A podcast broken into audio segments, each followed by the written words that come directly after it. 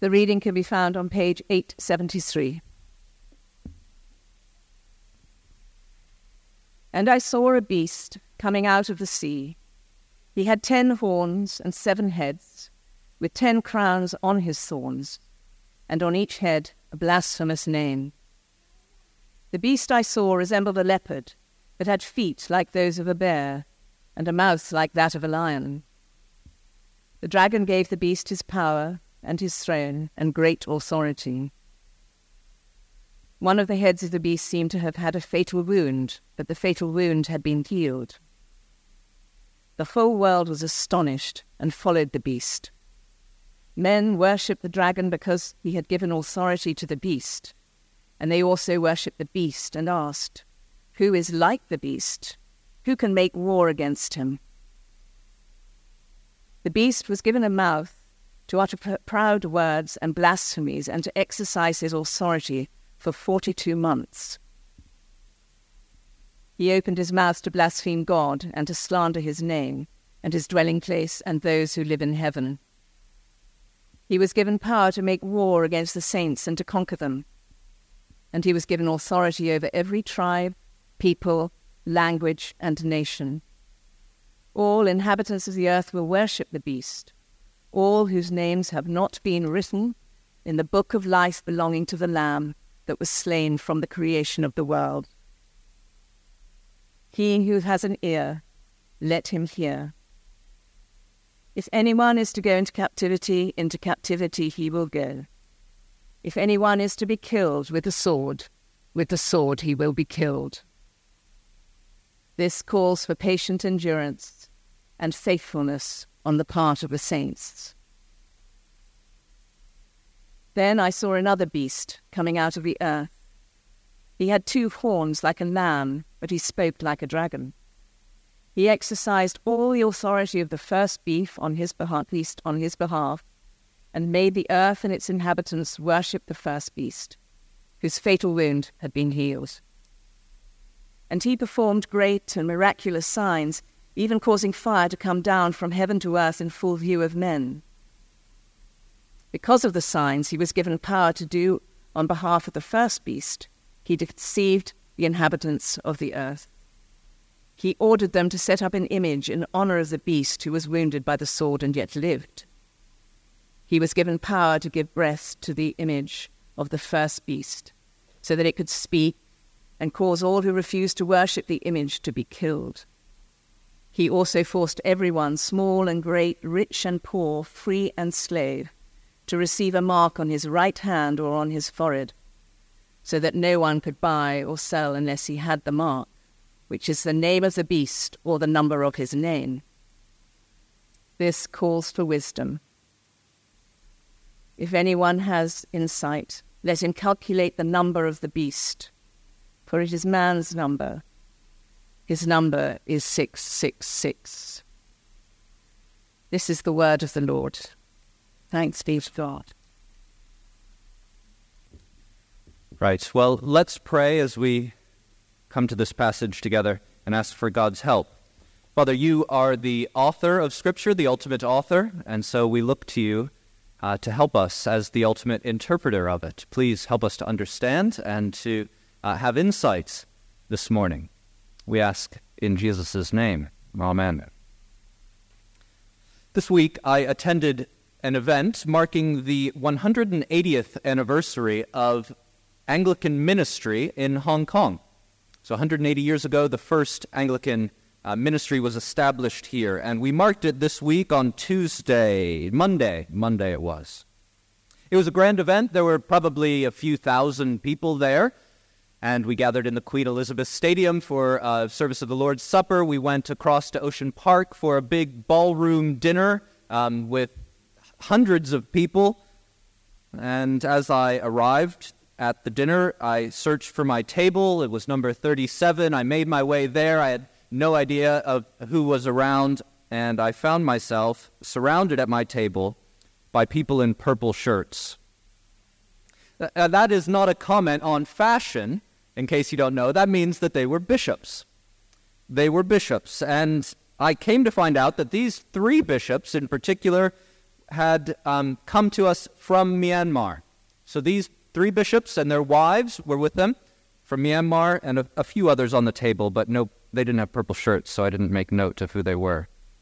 Just joking. Um, I, I only had a vague awareness that there had been some social unrest in Myanmar. I was embarrassingly underinformed in the conversation, I'll admit that. But when I asked how life and ministry were going in Myanmar, the first thing that the bishop said was, Please pray for us. Please, would you pray for us? We need it. He explained that Christians are a minority in most parts of that country and um, they are facing intense persecution. There's long been persecution in Myanmar, but in 2021 there was a, a military coup there, and um, since that point, the, uh, the, the Christians have faced more persecution. The government has long promoted with propaganda the idea that if you're Burmese, you're Buddhist. And if you're not Buddhist, you're not really Burmese. And that has intensified the conflict. Since the military coup, um, thousands of churches I've read since I had this conversation have been burned to the ground. Christian homes and villages burned. Christian women raped. Christian pastors shot. 2.5 million people have been displaced. 30,000 people have been killed. Not all of those will be Christians, but many of them will be. Church buildings are sometimes taken and used as bases for the military uh, to fight in an area, and then when they leave, the, the fighting moves on, they burn down the church. Christians are routinely falsely accused. They're convicted in the, the country's court system. In some places, they're economically discriminated against. So uh, the Buddhist majority will not hire them, will not do business with them, often because they're afraid of what it will do to their own businesses. So they steer clear of Christians. I didn't really know what to say when he was sharing some of these details with me. What, what do you say to that? And so I, I said, Well, hey, I've been preaching through Revelation in our church, and I've been telling the church that where Christians face persecution, where, where martyrs' blood is shed, that is where the church advances. And, and have you found that, Bishop Clemens? And he paused for a moment and he said, Yeah, yes, in some places, yeah. He said, People have been becoming Christians throughout this conflict. And he said, One of the reasons that people become Christians is because they see that Christians are patient. He said, Their homes are burned down, their communities are oppressed, they're forced to flee, and they patiently endure it. Rather than lashing out, rather than seeking vengeance, they're at peace. They carry on praying and worshiping together. Even though giving up the faith would make life easier for them, they endure. And other people they who are also suffering in those areas, they see that and they think, I want whatever they have. And they turn to Jesus. And in the days that followed, as I prepared for this sermon, I hadn't really prepared anything much on, on Monday, but as I prepared for chapter 13, I thought, you know, what a blessing from God, because most of us, we read these things about war and violence and conflict and in the spiritual realm, and it, fe- see, it feels very distant to our experience. But here were six witnesses that say, no, this is the reality in our war zone. Satan and his servants fight like hell, and it costs Burmese Christians their lives and their livelihoods, but they do not love their lives so much as to shrink from death. Their patient endurance through persecution is a witness that brings other people to salvation in Christ. How do they keep going? they have, in the words of our passage, verse 9, ears to hear. Burmese Christians have ears to hear.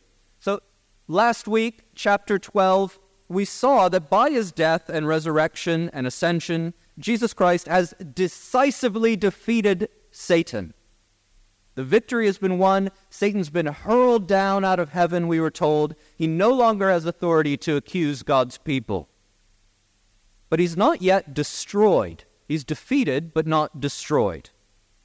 He rages all the more on the earth, we read, and knowing that his time is short, he rages all the more. He violently pursues the church. He spews lies and accusations at the church, but God protects his people. That was the big picture. That was chapter 12. And now, chapter 13 fills in a little bit of the detail in the big picture.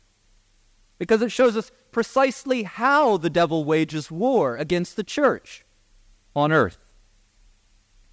And we see in this chapter, he calls forth his allies, these two beasts from the sea, uh, one from the sea, one from the land. And this morning, I want you to see who these beasts are, so that you too will have ears to hear and be able to show patient endurance, faithfulness, and wisdom. There are some notes, uh, some room for notes on page seven of your handouts, and the first heading there is that Satan corrupts the state to make it hostile to true Christian witness. That's his key strategy. One of the reasons that we can so clearly identify this first beast that arises out of the sea as the state is because John is intentionally alluding to the Old Testament prophet Daniel from Daniel chapter 7 and the four beasts in Daniel's vision there. Actually, why don't we keep a finger in Revelation 13, but turn back to Daniel 7. If you have a church Bible, that is page 631.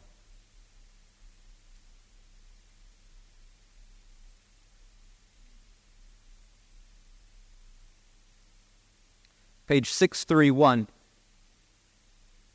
In Daniel's vision, we're told about four beasts, actually, that arise out of the sea. And we're told they represent four kingdoms.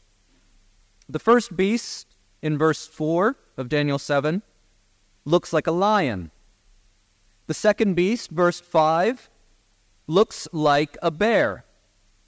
The third beast, verse 6, looks like a leopard. And we read in Revelation 13 that this beast from the sea resembles a leopard, has feet like a bear, and mouth like a lion.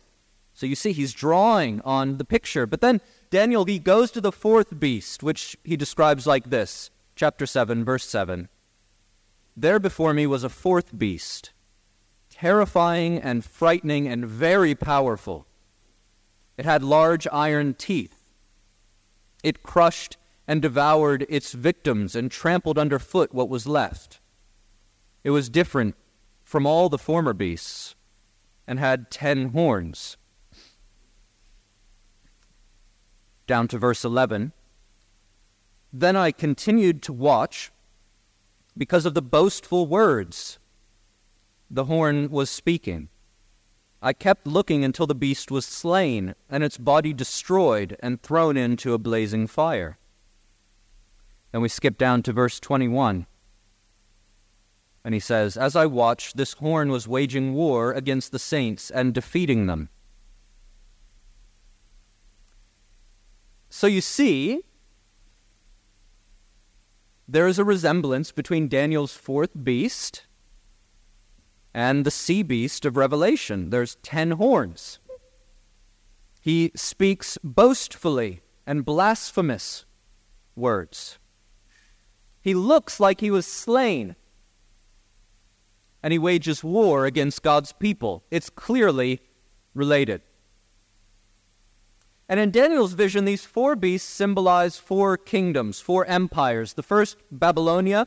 The second, the Medes and the Persians, who uh, kind of overthrew the Babylonian Empire. Then the third beast is the Hellenistic Empire, the Greeks, who kind of overthrew the Medes and the Persians. And then the fourth beast, more terrifying than all of them, well, Christians in John's day would have immediately understood that to be the Roman Empire, who overthrew the, the Hellenistic Empire. But back in Revelation 13, you can turn back there now, we'll stay there for the remainder. John's vision of the beast from the sea is Daniel's fourth beast, but you can see it's more than just the fourth beast because it shares these characteristics with the first three. It's a combination of all the beasts rolled into one. So it's Rome, but it's more than Rome. It symbolizes every state, every society where the devil's corrupting influence has caused hostility towards true Christian witness. So it's Rome, but it's also the Ottoman Empire. It's also revolutionary France. It's also various communist regimes around the world in the last century. Everywhere where we see political power of the state being used to persecute Christians is a manifestation of this beast that Satan calls forth from the sea. Now, we do have to be careful here because we know that Christians are not anarchists. Christians don't believe that every governmental authority is evil. Jesus says, Render unto Caesar what's Caesar's. Paul writes that God has established governmental authority and given them power to wield the sword for our good, so we should obey them. Peter says much the same. He insists that Christians need to honor the emperor, who is there to reward good and punish evil. And Jesus Paul, Peter, they're all writing under the Roman Empire. And so, on the one hand, God has given us governmental authority for our good. Christians should obey it. But, as he always does, Satan takes something good and he twists it and he uses it for evil. And often throughout history, Satan's influence is seen where rulers begin to reward evil and punish good. They see Christians trying to just live out normal Christian lives, and they say, We've got to crush that. And that's when the state becomes beastly. And we see as Satan influences the socio political institutions, that they are never satisfied. The state is never satisfied to merely oppose God when it becomes beastly. Instead, it wants to set itself up as God. They always push further, always seek to establish themselves as the object of counterfeit worship. Chapter 13 of Revelation, verse 2 the dragon gave the beast its power and its throne and great authority. One of the heads of the beast seemed to have a fatal wound, but the fatal wound had been healed, and the whole world was filled with wonder and followed the beast. The same word used in chapter 5 to describe the lamb who looked as though he was slain is here used in verse 3 for the beast with a fatal wound is the, the beast who looks as though he is slain. Christ was a lamb brought to life, brought back to life. The beast is slain, yet he appears to live on. The beast is actually a counterfeit Christ. Whereas Christ looks slain, but rose and will now reign for all eternity, forever and ever, we read. The beast looks slain, looks like he rules the world, though. Sorry, the beast looks like he rules the world. He's actually slain. He will be destroyed forever and ever. So, they've both been they look as though slain. One is going to rule forever, one is going to be defeated forever. The beast is a counterfeit Christ. All God's enemies were defeated in precisely the same moment that the dragon was defeated, at the cross of Christ. And one day, the dragon and all his accomplices are going to be thrown into the abyss. But for the moment, the whole world, that is unbelieving humanity, that is the inhabitants of the earth, as we've seen them called in previous weeks, they're all deceived. They see Christ die and come back to life, and they say, That's a lie. I don't buy that. They see the beast defeated and live on, and they worship, they bow down. They say, Oh, yes, surely this is the one that we've been waiting for. People worshiped the dragon because he had given authority to the, to the beast, and they also worshiped the beast and asked, Who is like the beast? Who can wage war against it? The beast was given a mouth to utter proud words and blasphemies, and to exercise his authority for forty two months. It opened its mouth to blaspheme God and to slander his name and his dwelling place and those who live in heaven. And it was given power to wage war against God's holy people and to conquer them. And it was given authority over every tribe, people, language, and nation. All inhabitants of the earth will worship the beast all whose names have not been written in the Lamb's book of life, the Lamb who was slain from the creation of the world. In the time when Revelation was written, Roman emperors had come to establish a, uh, an imperial cult. They had called themselves gods in, in the tradition of the Babylonian emperors, the, the Persian emperors, the Greek ones. Now the Romans began to call themselves gods, especially in the eastern regions of the empire, like Asia Minor, where Revelation is written to the seven churches. And actually, the seven churches, the cities that they were in, we know at least five of them were centers for emperor worship cults. They had temples to the emperor. Worshipping the emperor was seen as a sign of loyalty to the empire. And it was seen as a way of uh, be, being um, showing cohesion with society. We're in this together. We worship the emperor together. Refusing to worship or participate in idolatrous feasts would mark you as a traitor and a troublemaker. Because Christians refused to worship the emperor or the local pagan gods, they were identifiable, easily identifiable for persecution. And we read in verse 6, we see Satan at work, where the, the state begins to blaspheme God and to slander Christians. Remember, that is his favorite tactic deceit, accusation. In Rome, they began to spread lies about Christians, that the, the Christian love feasts are actually orgies. They began to say that Christians were atheists because they didn't worship the emperor or the other pagan gods. They didn't have any statues. These are atheists. They claimed that Christians were incestuous because they called each other brother and sister, even married couples. Brother and sister. They said Christians drink blood in the Eucharist. And all those sa- satanic lies that were brought against the church of the day, they made it so much easier for the state to say, we've got to wipe these people out. Don't you agree? Can't you see how evil they are? And they deceived the inhabitants of the earth. They applaud the beast as he wipes out the church, God's people. And you know, we don't have to look very far to see the same happening all over the world today. We talked about Myanmar, it, it's happening there.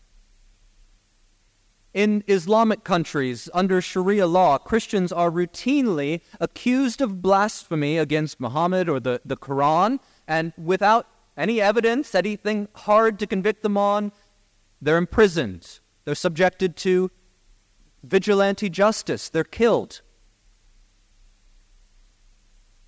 Nothing happens to those who killed them.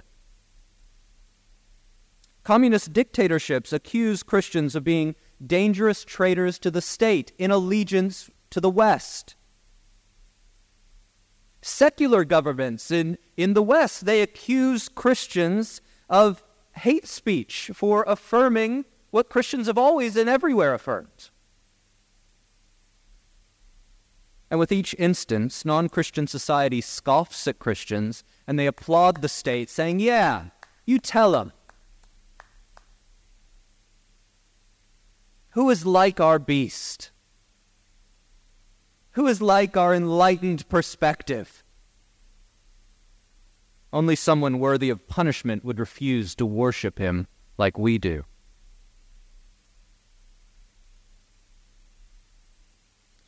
Now, if that is Satan's tactic against Christians, how should we respond? Should we wage war against the attacks by subverting the state? Should we be subversive little cells? Should we establish our own little enclave? So we, we flee the beast, we go set up our own little civilization away from the blasphemy. Well, actually, that's not what John tells us to do. His application is that we need to be like the Burmese Christians.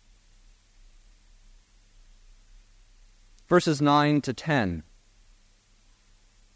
We should recognize the beastly satanic state for what it is when it persecutes Christians. Whoever has ears to hear, let them hear. We should be persu- we, sorry, we should not be persuaded by persecution, but should submit ourselves to punishment for our faith if necessary. Knowing that God is sovereign. I think that's what we make of verse 10. If anyone's to go into captivity, into captivity they will go. If anyone is to be killed with the sword, with the sword they'll be killed. Submit yourself to punishment for your faith, if that's what it takes and we should endure. This calls for patient endurance and faithfulness on the part of God's people. Now, that is our directive. That is how Christ will conquer. That is how the beast and the dragon will only have a short time left. We've been told a few times in these chapters 1,260 days 42 months, three and a half years, time, times, and half a time. The point is, it's limited.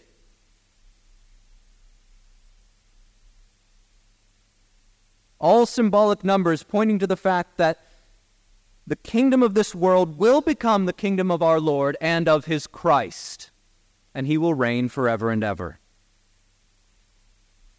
But in the meantime, Christians have got to be prepared to endure heavy casualties. That's what will happen to us. We've got to be prepared to endure.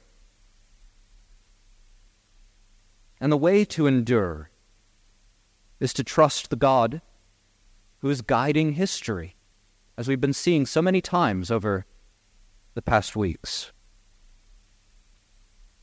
That's how the Burmese do it.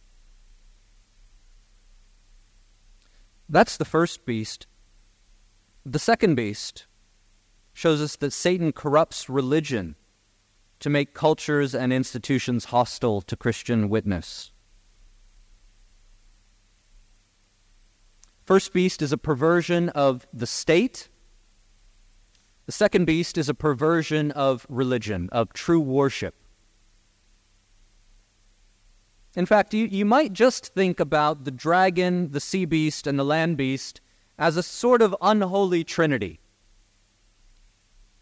So Satan gives the state all authority in heaven and on earth, not in heaven actually, on earth, over every tribe and nation and tongue to pressure them into joining in with his blasphemy. It will be easier for you if you worship the state than it will be if you worship Jesus. Satan wants you to know that. And then false religion comes along, false ideologies come along, and, they testify to the satanic authority. They seal our thoughts and our actions if we're in the unbelieving world with the mark of the beast. You see, it's a satanic parody of the Father, the Son, and the Holy Spirit. Notice first that false religion is deceptive.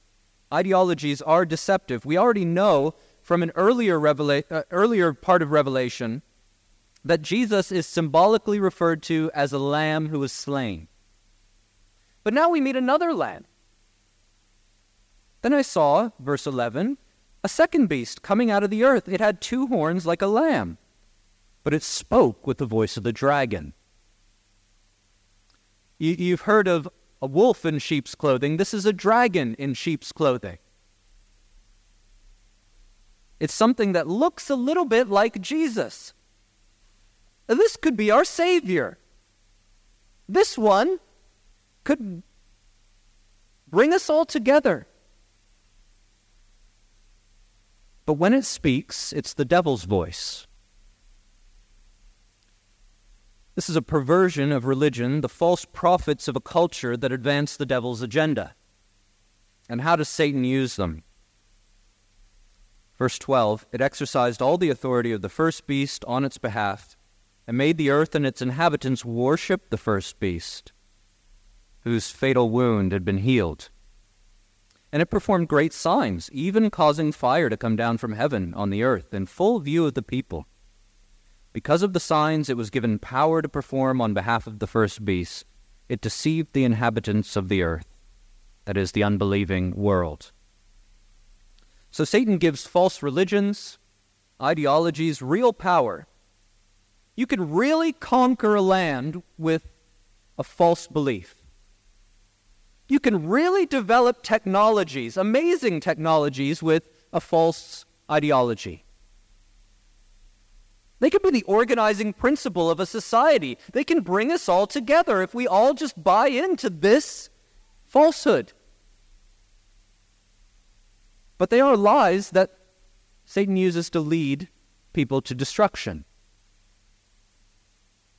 Now, what this vision is showing us is that Satan is really very happy for people to be religious. In fact, he encourages it. Be a zealous believer, he says.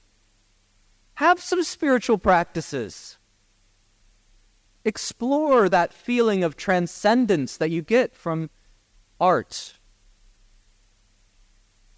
He's perfectly happy for everyone on earth to be on a spiritual journey and interested in religion, as long as it doesn't lead them to worship Jesus Christ. Then it's great. So, if you get a sense of transcendence from the arts, go for it, he says.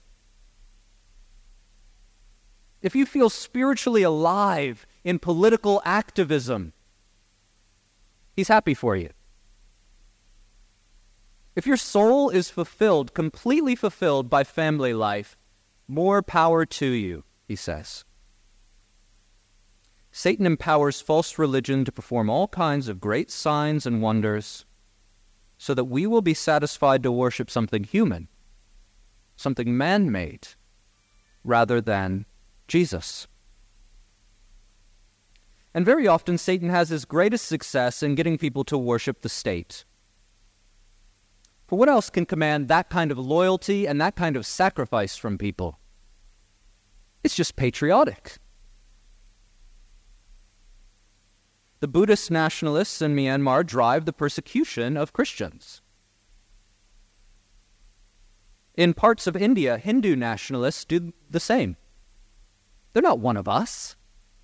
If they were Hindus, they would be one of us, but they're foreign. Communist ideologies justify revolutionary violence and oppression by the state. I think it's interesting that during World War II, if you know anything about um, the, the German and the Japanese regimes of that time, they both reverted to a kind of emperor worship. The Nazis promoted what they called positive Christianity. It means we get rid of all the supernatural elements and we we get rid of the idea that Jesus is divine, and we actually see that the, the Nazi ideology is what's leading us forward into the new millennium, the Third Reich.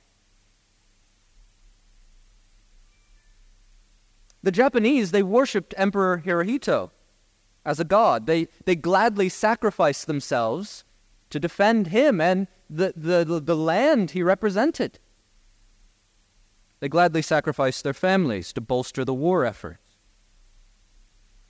And those are points where we very clearly hear the dragon's voice. But it's often much more subtle than that.